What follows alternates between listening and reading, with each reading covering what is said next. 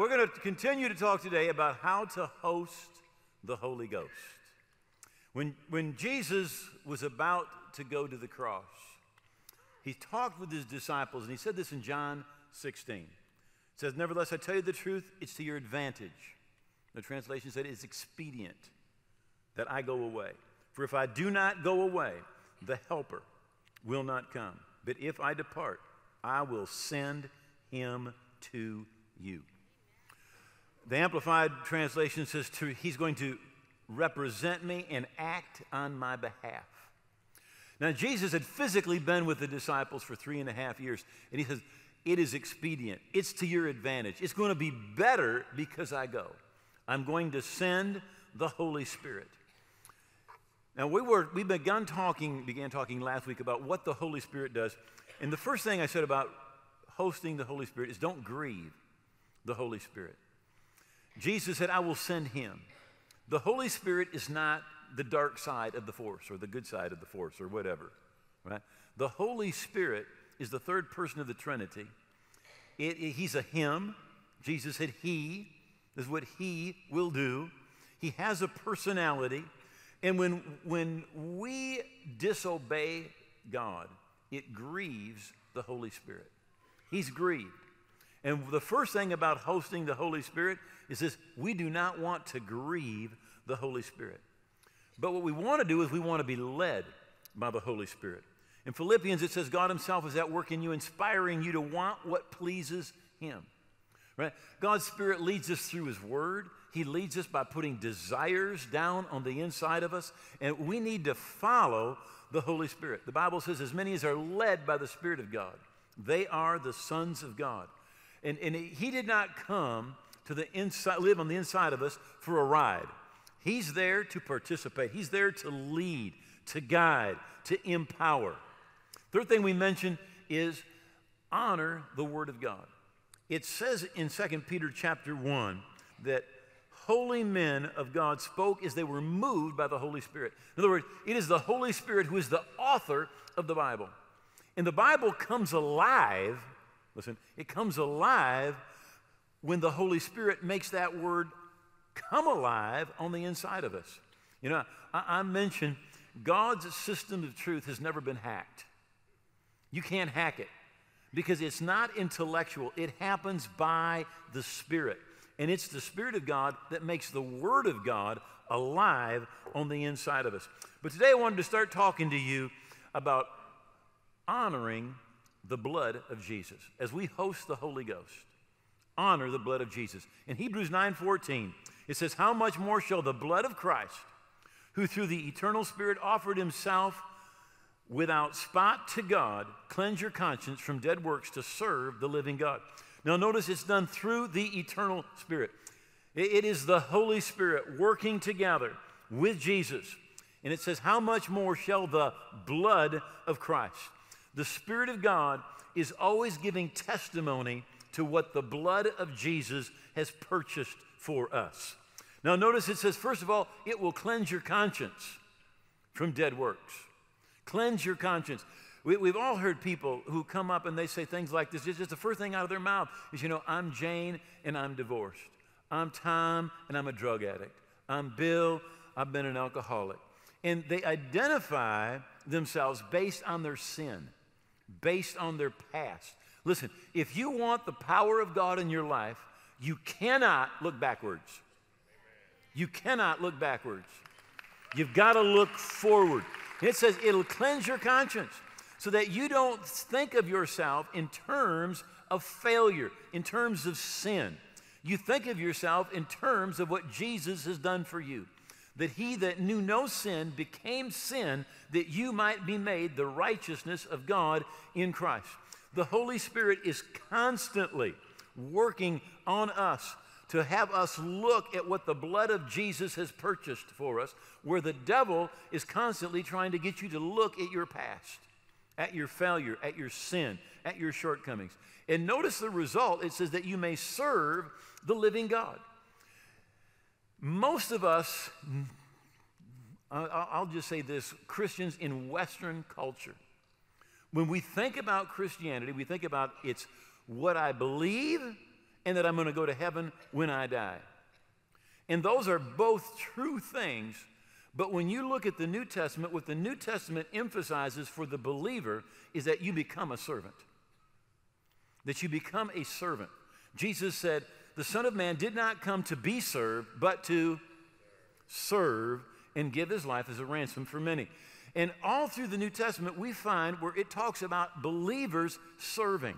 We serve God, we serve each other, we serve humanity. In fact, Jesus said, So let your light shine before men that they see your good works and glorify your Father who is in heaven. Every one of us, there are things the Spirit of God wants us to be doing, that He's going to be leading us and guiding us into. Now, in Leviticus chapter 14, it talks about the leper being cleansed. And it said when the leper was cleansed, he would go to the priest. And the priest would begin, but he would take blood. And he would put blood on his right earlobe, blood on his big thumb, and then blood on the toe on his right foot. And then after he took the blood, it said he would take oil, the special anointing oil from the temple, from the tabernacle. And he would take that oil and he would put the oil on his right earlobe. Then he'd put the oil on his right thumb, and he'd put the oil on his right big toe, right on top of the blood. Now listen, the Holy Spirit moves and empowers where the blood of Jesus is applied. It says over in, in Romans chapter 3, verse 25, that he is a propitiation, a sacrifice through faith in his blood. And when we put faith in the blood of Jesus, the Holy Spirit moves in power in our lives. You know, it, it's, you're under the blood and what you hear, what you do, and where you go. Romans 3:25 whom God has set forth to be a propitiation, a sacrifice through faith in his blood. In other words, everything that God does for you through the sacrifice of Jesus comes to you through faith in the blood of Jesus. You know, when you get to heaven, Romans Romans, excuse me, Revelation chapter 5 says that when you get to heaven, you are going to sing about the blood of Jesus. Every one of us. All the redeemed, we're going to be singing together and say, You've redeemed us to God by your blood out of every nation, every tribe, every tongue. Now it's in Philemon, there's just one chapter in the sixth verse, that it says that we're to acknowledge every good thing that we have in Christ. You know, every good thing we have in Christ is because of the blood. So I thought we'd do a little bit of acknowledging this morning as a congregation. So I'm going to uh, make a, an acknowledgement or a confession, and I'd like you all to make that same confession out loud right after I do, all right? The blood of Jesus redeemed me from the curse of the law. The blood of Jesus frees me from depression and hopelessness. The blood of Jesus cleanses me from all sin and defilement of the flesh. The blood of Jesus purchased me, and by his stripes, healing is mine. By the blood of Jesus, I'm accepted in the beloved. The blood of Jesus on the mercy seat in heaven is speaking of me now. And the blood says, accept me. The blood says, forgive me. The blood says, have mercy on me. The blood says, bless me. The blood says, deliver me. The blood says, prosper me. The blood says, give him peace. Yes, it does. In God's presence, 24 7, 365. Second thing I wanted to mention this morning about the blood of Jesus is an area where most of us never consider the benefits of the blood or being filled with the Spirit as a result of the blood. But it says in Exodus 31 that the Lord spoke to Moses, saying, I have called by name Bezalel, the son of Uri, the son of Hur, of the tribe of Judah, and I've filled him with the Spirit of God, in wisdom, understanding, in knowledge, in all manner of workmanship, to design artistic work, to work in gold, in silver, in bronze, in cutting jewels for setting, and carving wood, and to work in all manner of workmanship. Now, this is the first time in the Bible that anyone is filled with the Spirit. And he's filled with the Spirit to work. When God filled him with the Spirit, God gave him, through that, wisdom, understanding, and knowledge in all manner of workmanship, the work that he was called to do. Now, in our, in our Christian minds, we tend to think that there's holy work, God's work, and then there's regular work. But 500 years ago, Martin Luther said it this way He said, The preacher that preaches the sermon and the milkmaid that milks the cow both serve the same God. Whether you're milking a cow or preaching, in fact, the truth is, if the milkmaid milks better than the preacher preaches, she gets more reward than the preacher gets. Because we think some things are holy and some things aren't holy. But that's not true. The Bible doesn't say that God filled the priest with the Spirit, it says that he filled the workman with the Spirit. And the truth is that every single one of us should ask God to fill us with the Spirit so that we can do the work that God has us doing, whatever it is, right, with wisdom, with understanding, and knowledge. That's what the Spirit of God gave to the workman. And God's Spirit will do the exact same thing today. I think it's interesting. That's the first person who gets filled with the Spirit in the Bible. In Colossians, it says not to be not to work with just for eye service as men pleasers, but in sincerity of heart, fearing God.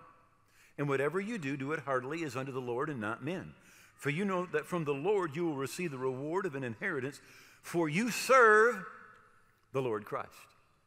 So, whether you're working at General Motors, in a bank, at Steelcase, whether you're running a computer, no matter what it is that you do, the Bible says your real boss is the Lord.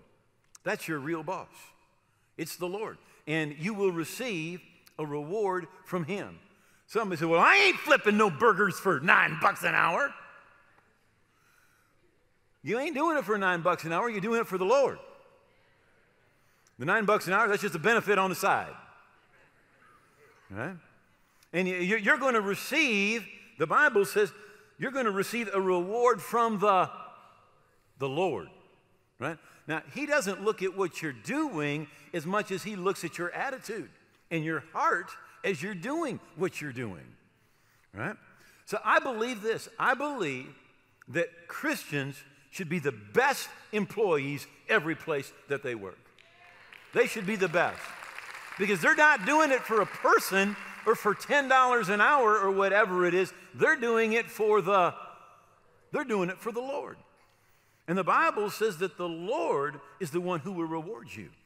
So we need to ask the Spirit of God to equip us, to give us wisdom, to give us understanding, all right? So that we can knowledge, so we can do whatever it is that we do the absolute best that we possibly can because we're not doing it for men, we're doing it for the Lord.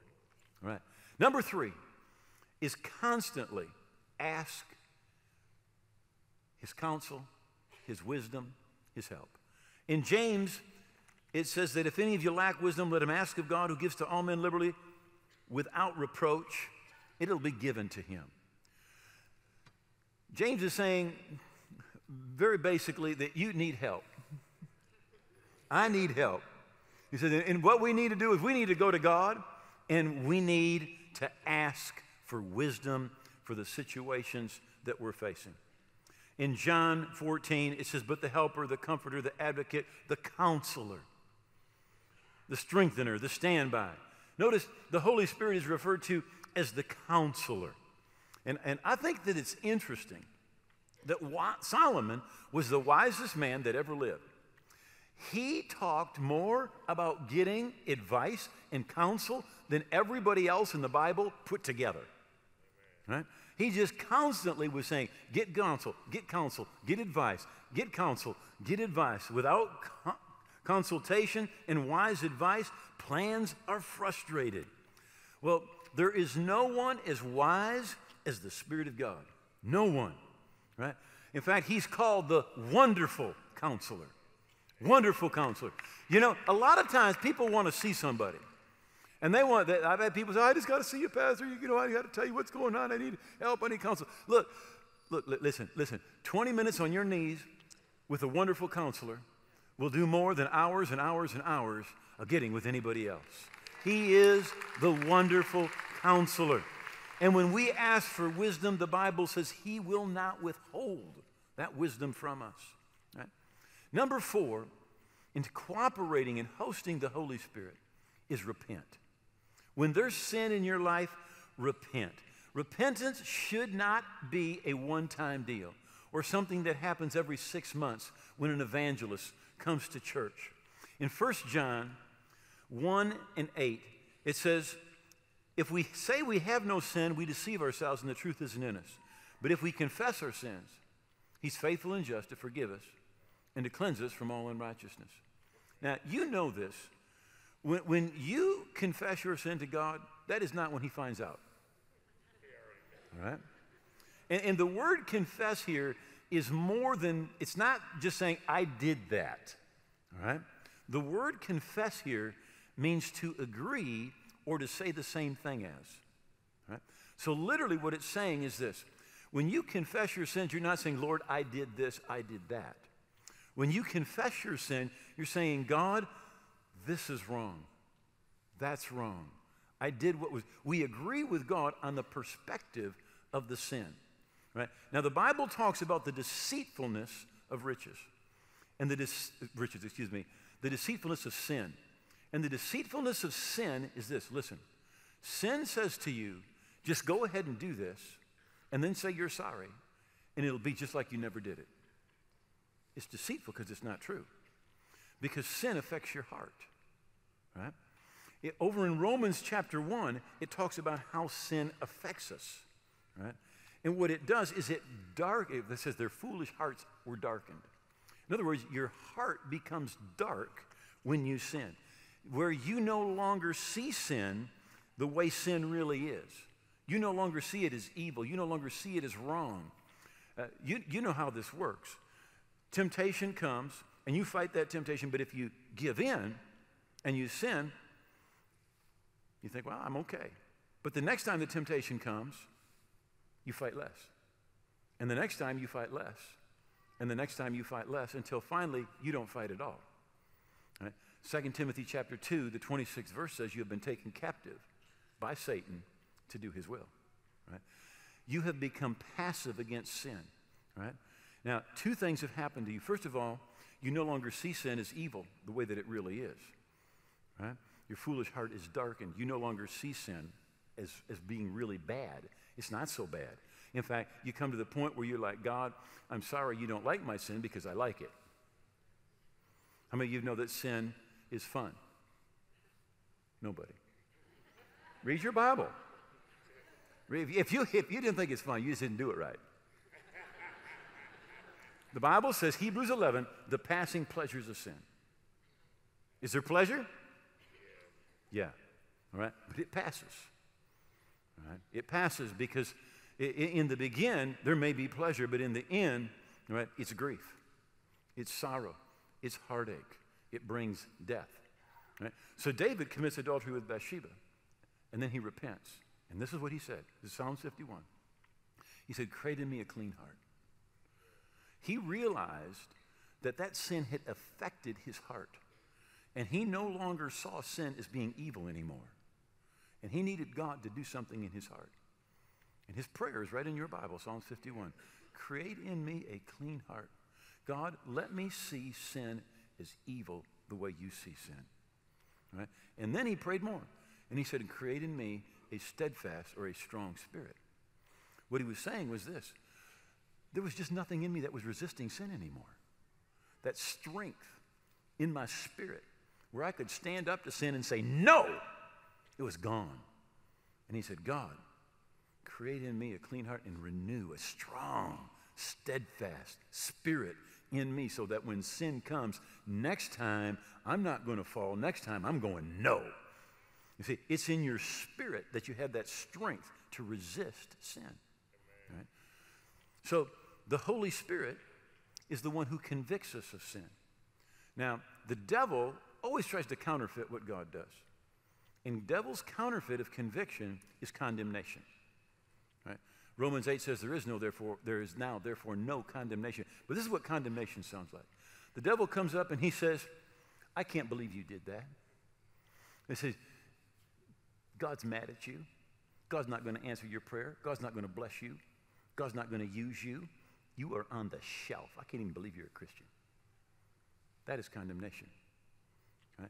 Conviction is God loves you, and God is waiting for you with open arms. And God is going to restore you, and your best days are ahead of you. Right? What a difference. All right? The Holy Spirit convicts us. Right? Uh, what, what I've seen happen so often through life, stuff happens and people get mad at God. Job got mad at God. Right? Things went, went sour in Job's, Job's life. He, family catastrophe, lost his, his wealth, there was sickness, and he is mad at God. He said in Job 35, I am more righteous than God. Now, how many of you know when you start going, I'm more righteous than God, you do have problems? Right? Job 34, 37. To adds rebellion. Scornfully he claps his hands among us and multiplies his words against God. Job 34, I am righteous and God has taken away my justice. Job 33, I'm pure without transgression. I'm innocent. There's no iniquity in me, yet he finds occasion against me and he counts me as his enemy. And he's running away from God and things are not going well. In Job chapter 42, he repents. He agrees with God. He makes his confession, right? He agrees with God. He said, I repent in dust and ashes. And the Bible says, and God turned the captivity of Job. When he, re- when, when he repented, God turned the captivity of Job. And uh, sometimes we get mad at God and it keeps us away from God. God is never the problem. Never was, never is, never will be. God is the answer to our problem. And so often we're blaming God for things that God did not do. We brought on ourselves. The Bible says that a man's own folly ruins his life, yet his heart rages against the Lord.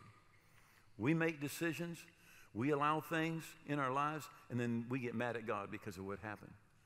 But it's a man's own folly that ruins his life. All right? Number five, listen to the inner witness. Listen to the inner witness. In, in uh, Psalms 42, it says that deep calls to deep.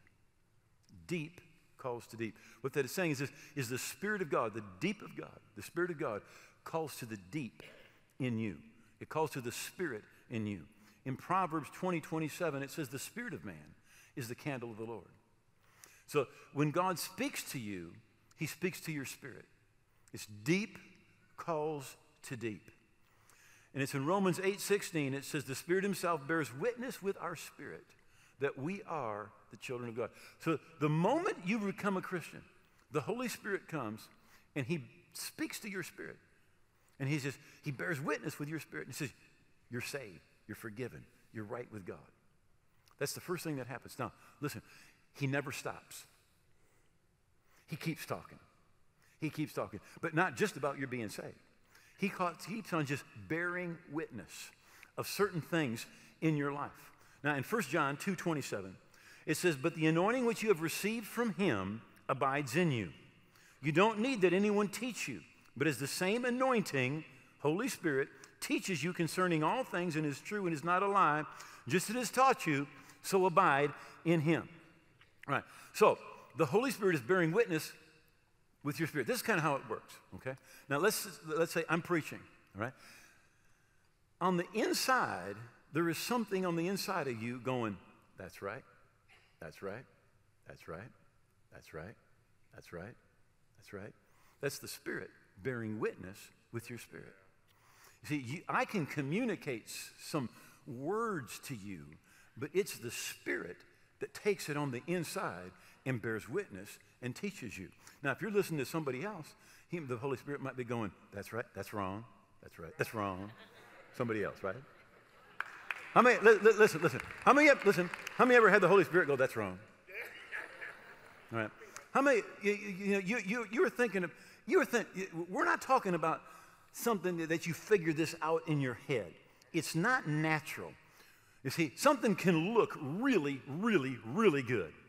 And on the inside, something is going, don't do it. How many ever had that? How many did it anyway? How many went really bad? Yeah, yeah. See, that it's the anointing that teaches you.